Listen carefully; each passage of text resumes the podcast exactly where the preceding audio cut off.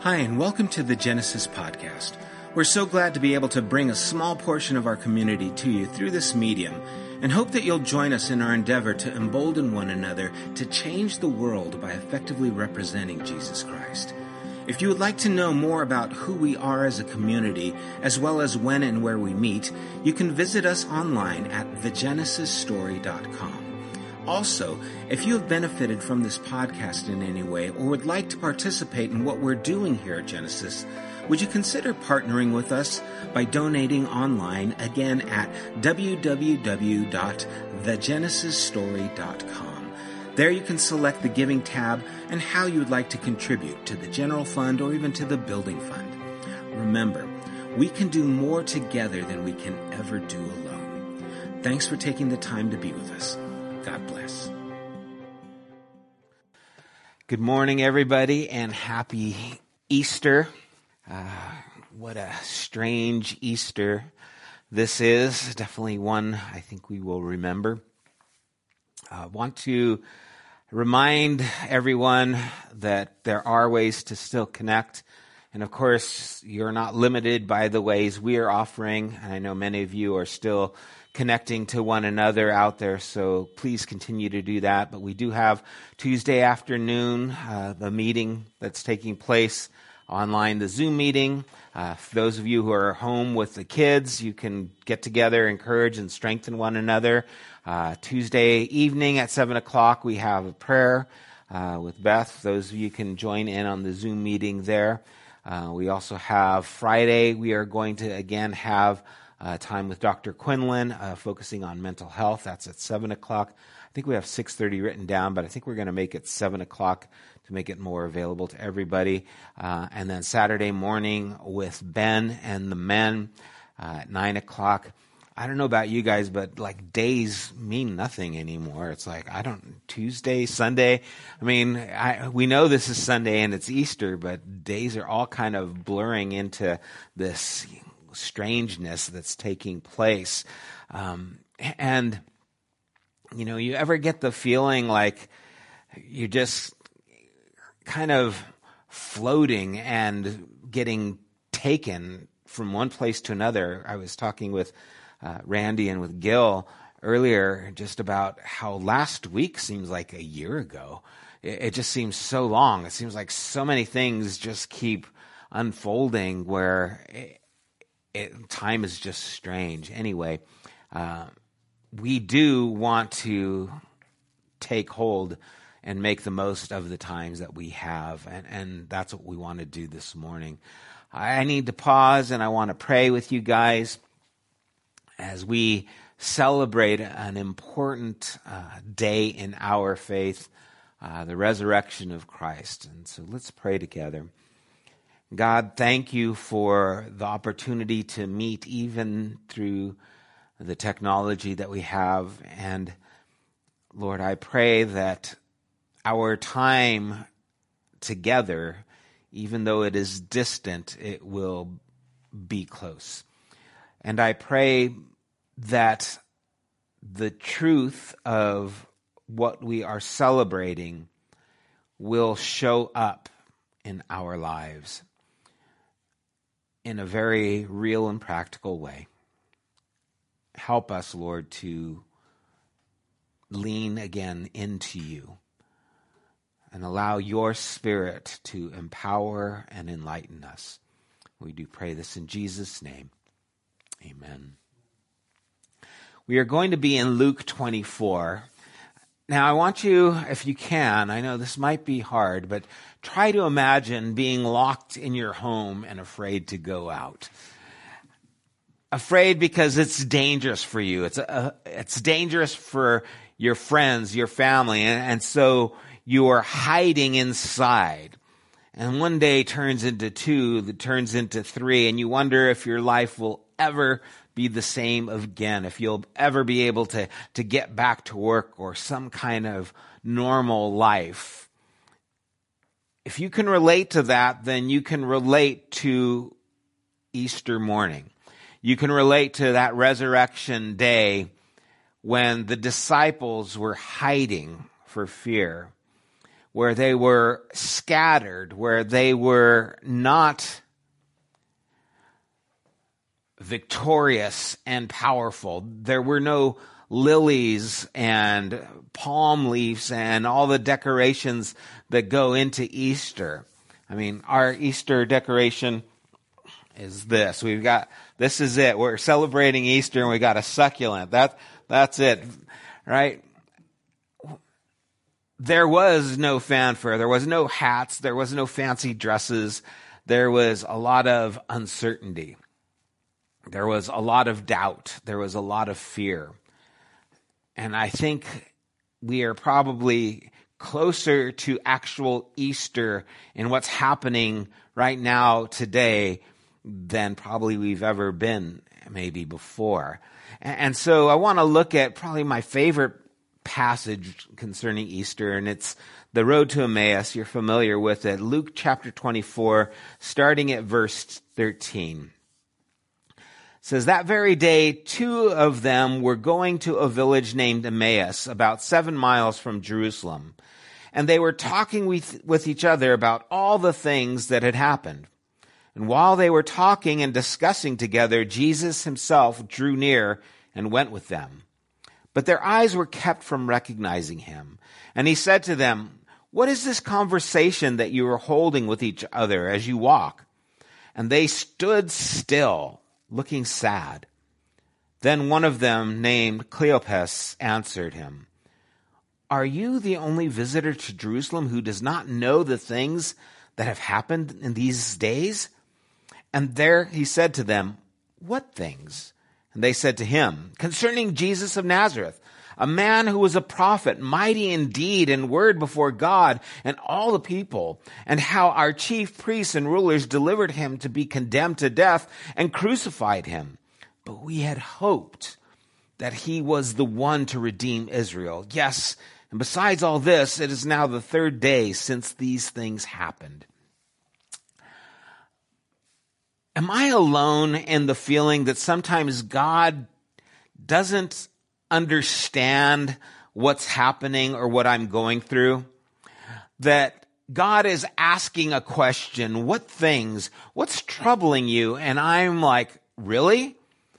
You don't know what's going on? Don't you understand what's happening? How we wanted to step into our community more by starting a business. But you know what?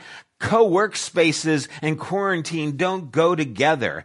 Don't you know that we were trying to step into the schools and help students that really had needs, but they're not even meeting anymore and we have no way to connect or help these people that we were wanting to help. Don't you understand that last Friday my daughter was supposed to be married? Don't you understand all the things that we're feeling and struggling? And of course, we know God understands, but if you're like me, sometimes it doesn't feel like it. Sometimes there is no clarity in what I'm trying to get from God, and so it sounds like silence. It seems like distance. And when he asks, What things? What, what are you talking about? To us, what seems obvious, well, everyone knows He's not distant, but he's inquiring. He's wanting to know more what's happening. And, and this was no small event for Jesus' followers. In verse 21, it says, We had hoped. There's a past tense. They weren't just bummed that they weren't going to be able to go see Hamilton on April 1st. Okay, I keep bringing my own grief into this. Forgive me. They, they weren't just sad because of things not working out. This was an emotional stock market crash, right? This was a religious faith collapse. This was finding out that not only did you put all your eggs in the wrong basket, now the basket was gone as well. This was your hopes, your dreams being dashed. This was a dark time of the soul. And this isn't just inconvenient, this is painful. And, God, it, feels like you're far away. It almost feels like you're just toying with us through all of this. And here is Jesus present with them, and here they are in a desperate time and desperate situation. In verse 17, it says, They stood still, looking sad. I wonder what that countenance was. They're walking, they're talking, and he says what things, and then all the reminder of their hopes, their dreams, and the crucifixion come flooding in, and all they can do is stop, maybe look down, maybe eyes well up with tears, maybe have a hard time continuing to speak because of the emotion of it, and they were sad. And there is Jesus in the midst of this sadness. And he doesn't say, hey guys, it's going to be all okay he presses in with inquiry. Continuing in verse 22, the disciples go on and say, Moreover, some women of our company amazed us.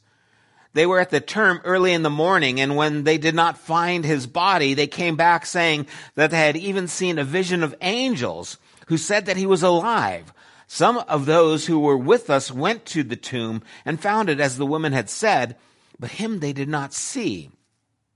And he said to them, O foolish ones, and slow of heart to believe all the prophets have spoken. Was it not necessary that the Christ should suffer these things and enter into his glory?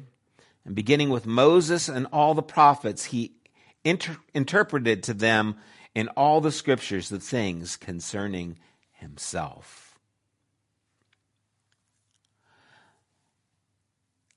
They had a hard time seeing what was happening because of what they believed. We are constantly looking for validation of our beliefs, of our emotions, of life itself. Everything gets filtered through our understanding or what we believe. And, so we have an idea in mind and something is conflicting with that idea and it takes a while to calibrate what's happening now that this way of thinking, this way of life isn't working. So many times, discoveries are made not because people are looking for something, but because they are interrupted by something. It's interesting some of the inventions and things that have happened. Microwaves, right? It wasn't found out, let's make a microwave. Someone, I forget his name, was actually doing some other research and then the chocolate in his pocket started to melt. And he realized, hey, how did this happen? Wonder what was happening to the rest of him, right? It, it, it's all of a sudden, it's like something strange is happening here. Let's find out what it was or what it is. What's going on? Penicillin uh, Velcro, right? Someone walking, all of a sudden finding these things connected to him, finds out how it happens, invents Velcro. Play-Doh was originally used to take soot off of the walls. And they thought that the, their business would go to ruin because people started painting with better paints and using vinyl wallpaper. And who knew it would end up being a kid's toy, right? All these things were discovered accidentally. They weren't trying to find this, but they found it when things happened unexpectedly. And I think that so many of these discoveries that are happening by accident while people are looking for something else is how life happens. I, am planning to live one way and all of a sudden things change and I'm having to live a different way. Their idea of Christ was a way that now was interrupted, disrupted.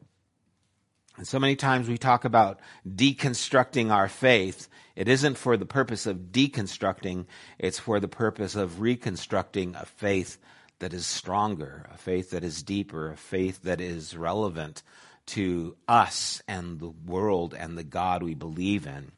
You know, I, I think so many times it's hard to get past these frames of thinking. You know, that's what conspiracies are. There, there's something called the Ramsey theory, and it's a mathematical probability that you will be able to find a pattern and place meaning to it given enough variables. Right? If you were to take your favorite book and just make a giant word puzzle out of it, like a giant rectangle and all the words in this book, you would be able to find patterns in there because there's enough letters and enough connection where you could then start to put whatever you want theories together. Oh, you know, the catcher in the rye was really foretelling the future. Why? Because here, look at if you look this way and diagonally, it talks about whatever, right? There's enough variables where you start filling in the gaps with what you already are thinking. And when he says to them, slow of heart to believe all that the prophets have spoken, he was trying to help them to see past their frame of thinking. Something else is happening and you're not with it. The prophets were talking about something. They were trying to unveil something. You didn't see it. And I wonder what we can uncover this Easter that we weren't looking for, right? What disappointment will be turned into discovery? What frustration can break into freedom? What hurt can turn into hope if we can just see things differently? To take our circumstances where we are physically distant, where we are limited in so many capacities, maybe this is actually opportunity for a different way of thinking to start developing in us to see what God is doing presently. Continuing in verse 28. So they drew near to the village to which they were going, and he acted as if he were going to go farther. That just busts me up every time. Acted like, I'm just going to keep going. But they urged him strongly, saying, Stay with us. For it is toward evening, and the day is now far spent. So he went in to stay with them. And when he was at the table with them, he took the bread and blessed and broke it and gave it to them. And their eyes were opened, and they recognized him, and he vanished from their sight. There's something beautiful and unnerving about being surprised, right? It's great to be surprised, but it's also puts you in a uncomfortable place. Congratulations. You're pregnant and having twins, right? There's something exciting and unnerving about that at the same time. It's like there's good news and then there's the unknown. There's uh, what do I make of this? How do I put these things together? They weren't expecting this. We weren't expecting this.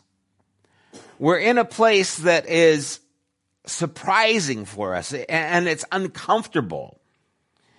And when he says their eyes were opened, where have we heard that before? We heard that all the way back in Genesis chapter 3 in the garden. Immediately their eyes were opened and they knew that they were naked. Here is a new opening, but they're no longer ashamed. They're actually restored and invited and brought in to a new life. I mean, think about what was the curse? The day you eat of this, you will surely die. And here they're breaking bread, their eyes are opened, and what Jesus is doing is offering life. Right? This is entering in to something new. He is offering a new meal for us to share and to eat. And this is something that would continue. In Acts chapter 2, they committed themselves to the teaching of the apostles, the life together, the com- common meal, and the prayers. Right? They were committed to breaking bread together, celebrating this life that is now being offered to them. And so here the eyes are open, just like they were in the garden, but instead of it being open to their broken condition, they're being open to God's healing opportunity. Continues in verse 32.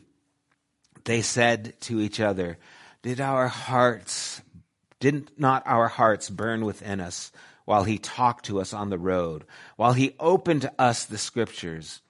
And they rose that same hour and returned to Jerusalem, and they found the eleven and those were with them gathered together, saying, The Lord has risen indeed and has appeared to Simon.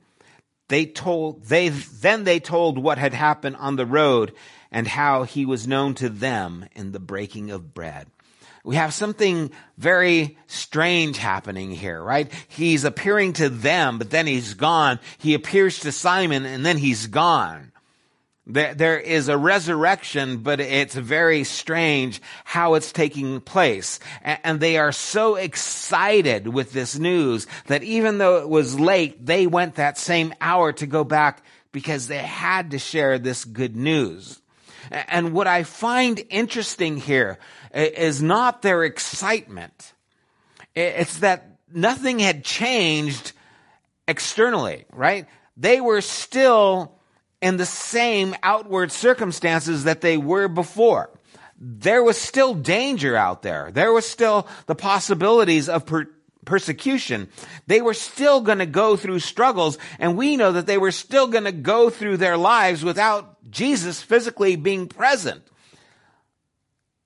everything externally seemed the same, but everything was different.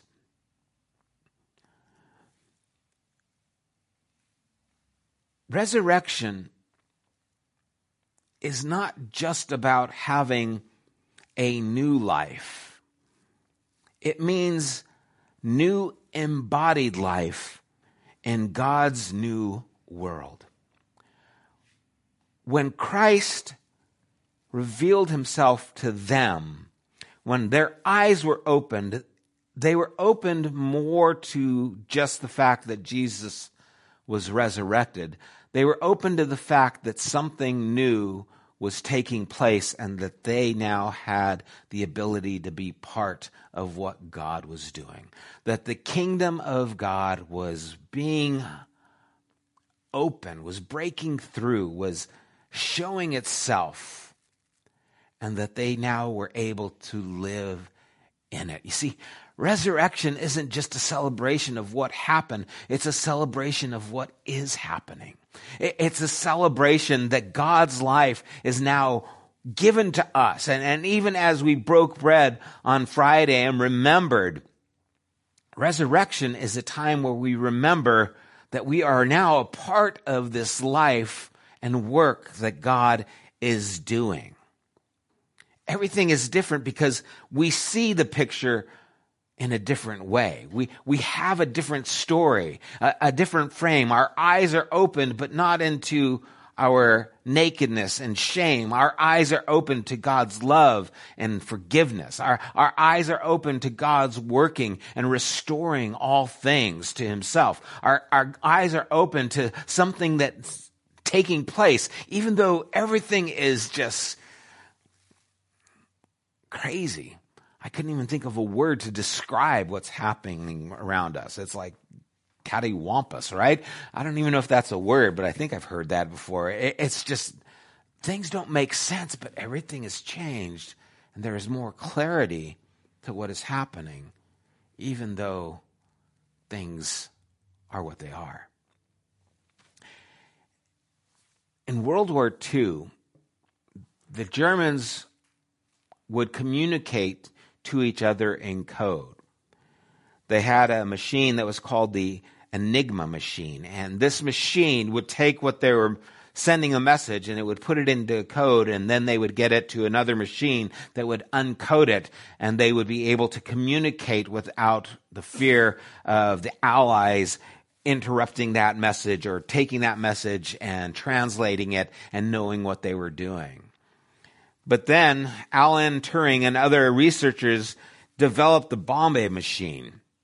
And it was a huge machine, and there was a movie about this, which was then able to decode this secret message so that we could understand what the plans were so that then we could act. And it was thought to be, believed by some, to be the most significant event leading to the victory of the war was us developing this machine that was able to then uncode or decode what was being translated. You see, I, I think what Jesus is doing in resurrection is giving us the uncoded message of what God is doing. He, he's giving us the ability to see things differently. I, I know it, it's crazy. I know the world is just going to hell in a handbasket. I know that this quarantine and the idea of this lasting for months, it, it, can be overwhelming, but maybe there's a way to uncode what is happening and understand that God is doing something in us and life is still being brought out through us. How is it going to look? It's not going to look like maybe a, a co-workspace, at least at this time. Maybe that will happen in a few months. It might not look like us reaching out and helping the kids at, at the different elementary schools like we were hoping at this time, but it's not stopping. It, it, it's still at work. He, he's still pressing into us and, and questioning us when we're saying, man, didn't you know God what we were planning to do? And he says, what things? Well, we wanted to do this and we were expecting this. And I, I imagine him saying, oh, slow of heart to understand. Our eyes need to be opened to the embodiment of resurrection in our lives, where the work of God is still happening in us, to us, and through us to the people around us. It's what it's all about. And it happens whether we are dressed up and meeting together for a giant celebration on Sunday, or if we are in a prison cell, or if we are in seclusion in quarantine. It is still happening to us. Our eyes just need to be opened to the revelation of what God is doing. But maybe it's going to happen in a different way. Maybe it first has to happen more deeply within us. Maybe there has to be an uncovering and an opening of our eyes of what God wants to do in me.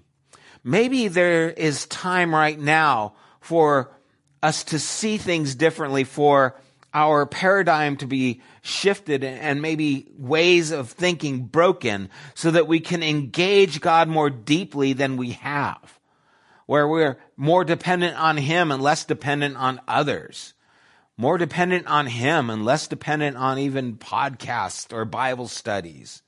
More dependent on His Spirit and His work in us than we are the learning, right? Their hearts burned within them. The information was more than information, it was revelation. It, it, changed their paradigm and their way of thinking so that they can now see everything differently. And that's what resurrection is. It's life that allows us to see everything differently.